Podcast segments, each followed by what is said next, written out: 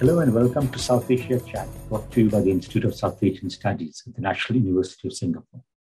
I'm your host, Ronojoy Sen, Senior Research Fellow at the Institute. On March 10th, the results to elections in five Indian states were announced. Much of the attention was naturally focused on Uttar Pradesh or UP, the largest and most populous state in India, which sends 80 members to Indian Parliament, and where the Bharatiya Janata Party or the BJP was the incumbent. The BJP stormed back to power, although it saw a decline in seats from 312 in 2017 to 255 out of 403 seats in 2022.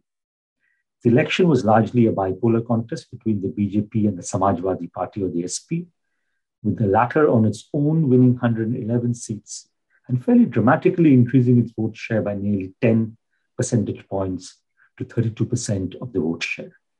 However, that was not enough to bring the SP and its allies anywhere close to the majority mark. To discuss the election results and its implications, we have with us Dr. Neelanjan Sircar for what is the first of two podcasts with different experts on the recently held assembly elections. Neelanjan is a senior visiting fellow at CPR, or the Center for Policy Research in Delhi. His research interests include Indian political economy, and comparative political behavior. Neelanjan's recent work has focused on state level elections in India through both data work and ethnographic methods. He also works on projects characterizing the social connections between citizens in India and the local brokers and leaders, as well as how these local brokers and leaders, both rural and urban, make decisions. Neelanjan is also a non resident fellow at the Center for the Advanced Study of India at the University of Pennsylvania he received a bachelor's degree in applied mathematics and economics from UC Berkeley and a PhD in political science from Columbia University. Neelanjan was also in UP during the election campaign and traveled extensively. So we hope to glean both theoretical as well as on the ground insights from him. Thank you, Neelanjan, for joining us today. Thank you for having me. Right. So, you know, one of the narratives in explaining the Uttar Pradesh verdict is that it represented a fundamental shift in Indian politics. And you too have written about how there was a perceptible shift in electoral behavior, which could be attributed to welfare delivery. Indeed, welfare services uh, has been identified as one of the main reasons for the BJP's victory. Your thoughts on that? So, uh, before we begin getting into the details of this, I want to first uh, start by describing an empirical phenomenon that we're seeing in the data, and then explain how it connects to this question, uh, because it'll structure much of our discussion. Right. So we can define urban and rural areas in uh, UP in many ways. Um, one definition that I have used is that if the uh, landmass in an assembly constituency is less than 40% rural, then I'll consider it urban or urban ish. And if it's more than 40%, then I'll, I'll, consider it rural. You can use any cutoff that you want. Now, what you see is that in 2017, when the BSP, the third party led by Mayawati, was still a large player, the gap between the alliance for the Samajwadi Party, in the Samajwadi Party was allied with the Congress Party in 2017, uh, and the BJP was approximately uh, uh, 13 percentage points, a little over 13 percentage points, whether we looked at rural or urban areas. Right. This time, the vote share has entered in quite unevenly for the Samajwadi Party alliance, this time allied with much smaller parties, uh, the uh, RLD uh, in, in Western UP, SBSP in Eastern UP, and uh, one of the factions of Apna Dal. Each of these parties corresponds to a small caste-based party in UP.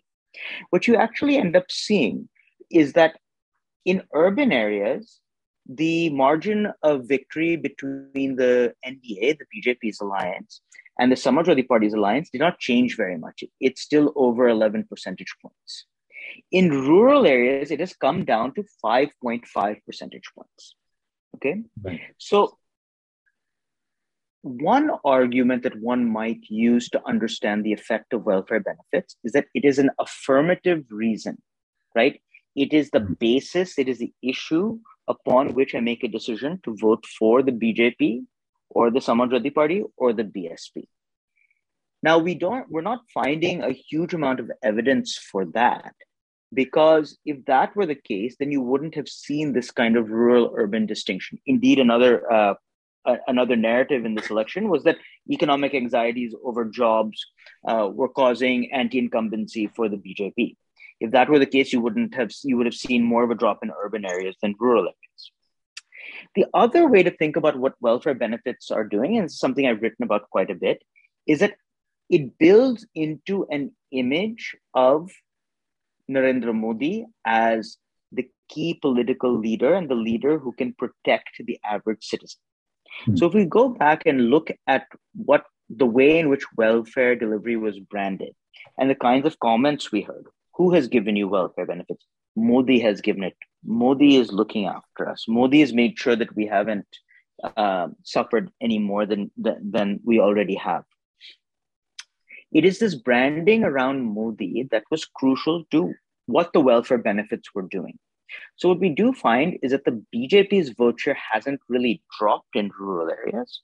What has happened is that a lot of the frustrations, a lot of those voters have come behind the Samajwadi Party. Mm-hmm. So rather than welfare being an affirmative reason to vote for the BJP over the Samajwadi Party, welfare is best thought of as the reason to continue voting for the BJP because I associate it with Modi.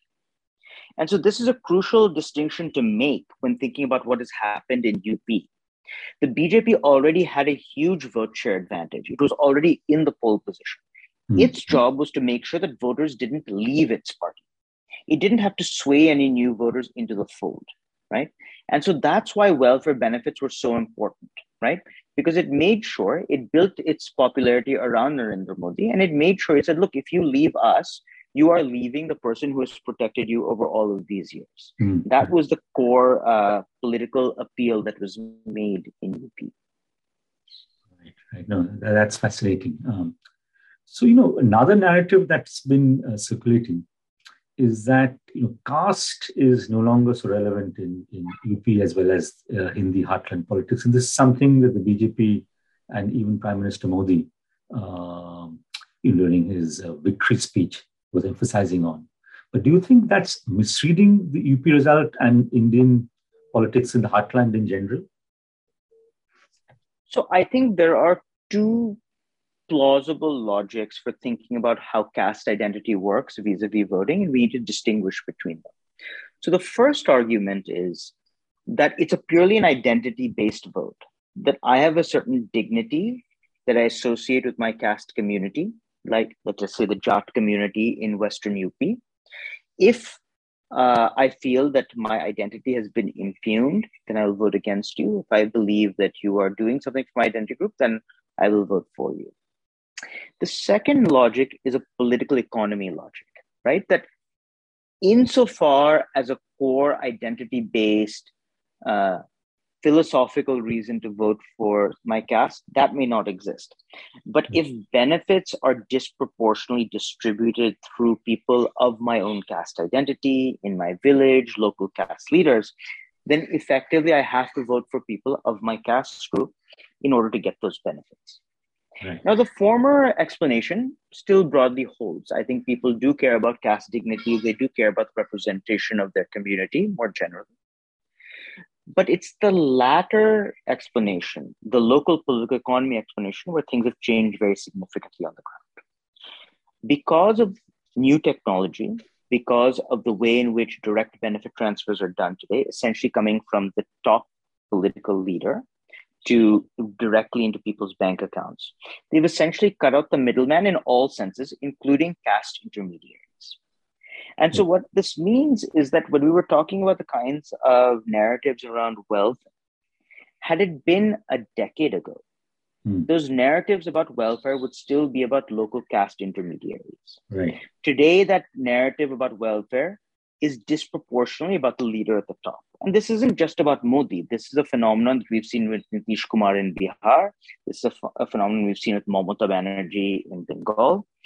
Right. This method of centralizing welfare delivery and branding around it has fundamentally changed the way in which the political economy around caste and welfare benefits works. Right.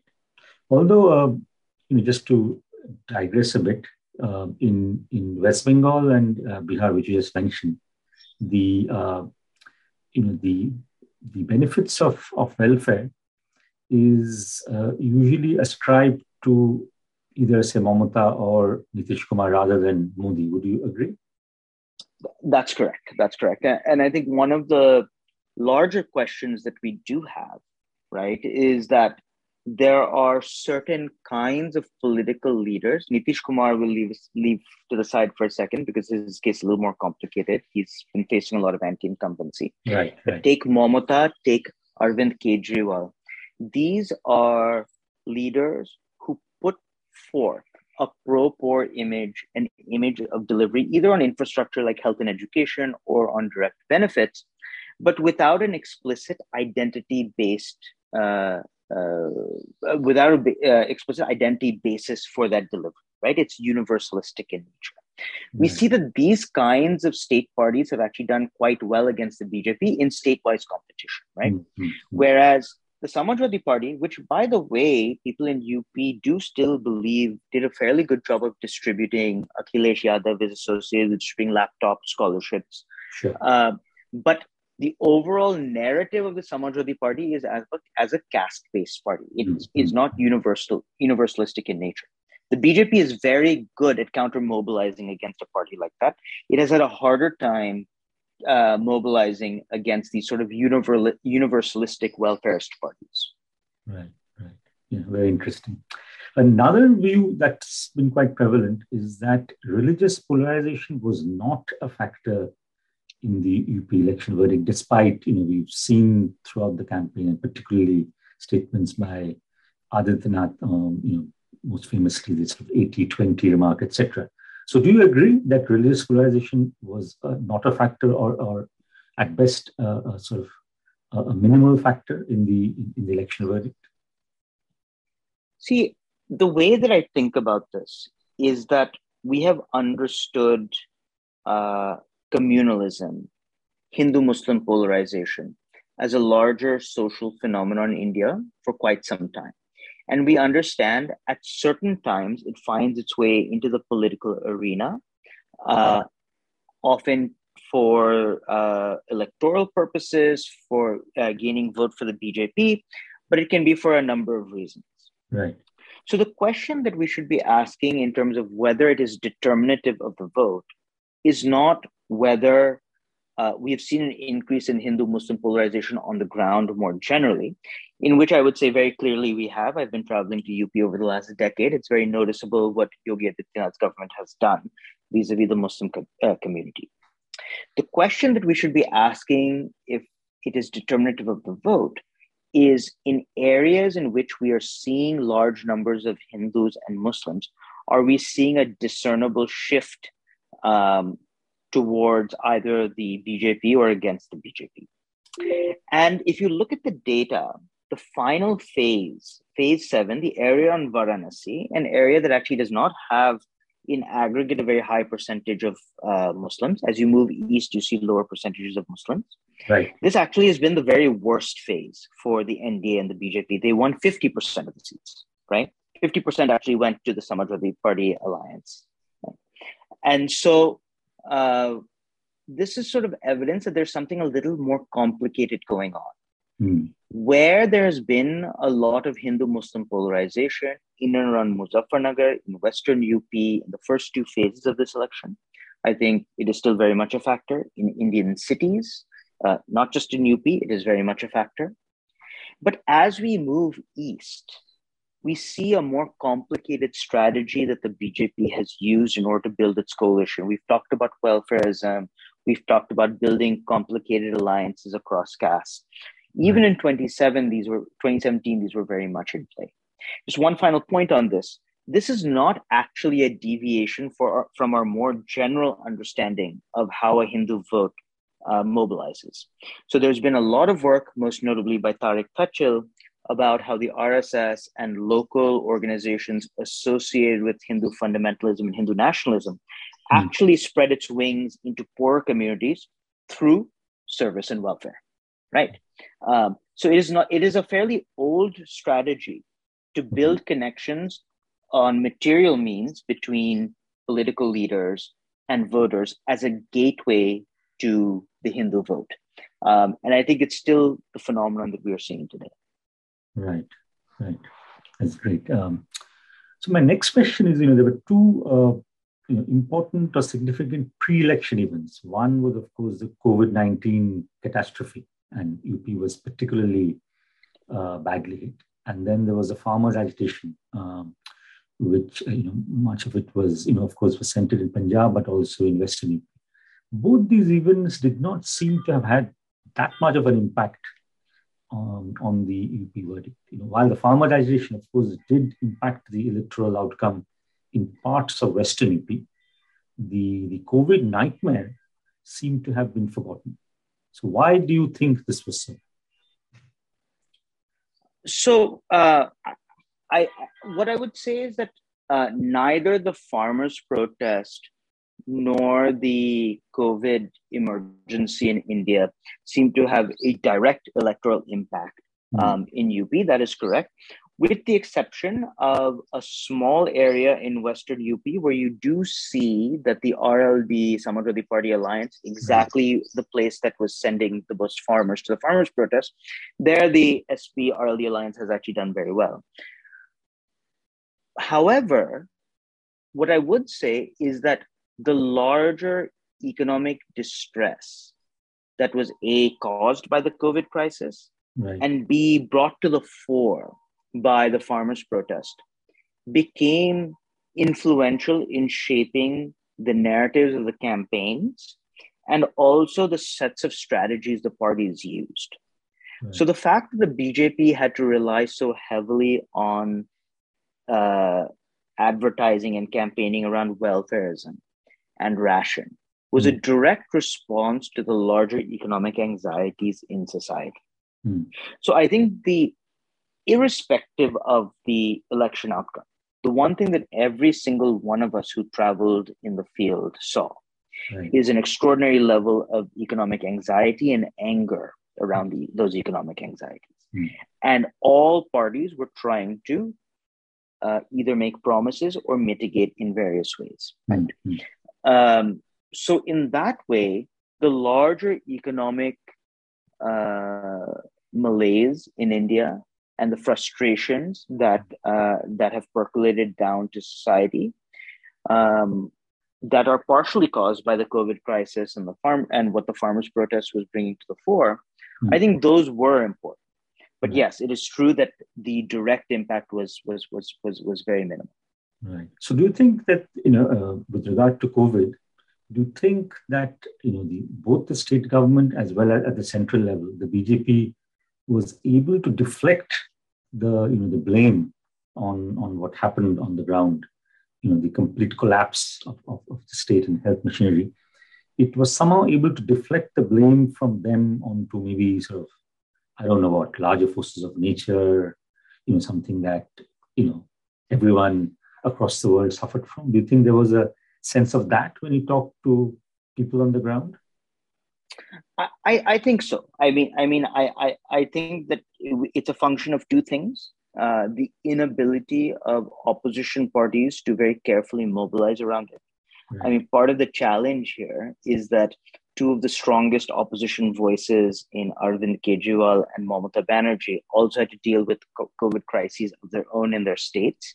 And so the political attribution of state versus center becomes complicated in those cases, right? Mm-hmm. Um, but the second thing is that uh, without a sustained political mobilization around COVID, like we saw, unlike what we saw with the farmers. Hmm. It was very hard for it to ever emerge as a core political issue in the electorate, right? Um, and given the BJP's advantages in reaching the voter, both through social media, digital means, and just physical presence, uh, the ability to turn that narrative either in favor of the BJP or simply make sure that it didn't have much of an impact, hmm. um, it really sort of put the cards in the BJP's hand, which they took advantage of.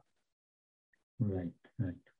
Okay, so let me just head into the, the, the final sort of couple of questions. You know, the UP election as well as the other four states have been sort of touted, in, particularly by the, the news media, as a semi-final. Of course, the reference being to the final in the national elections in 2024. Do you agree with that? And also, do you think, you know, what is your assessment of what the UP verdict does to the stature of Adityanath in the BJP hierarchy, looking ahead to both 2024 as well as you know further down the road? So we take the first question um, first, right? So uh, we have known, uh, especially since 2014, we have seen an extraordinary disjuncture between state elections and national elections. Right. So it would be foolhardy to look only at state elections and try to make claims about what is happening or what will happen at at the national level. That being said, there's one core lesson that does come from this. In a number of the states, in four of the states where the BJP has formed the government, uh, we were talking about, uh, in three of them, we were talking about BJP versus Congress contests.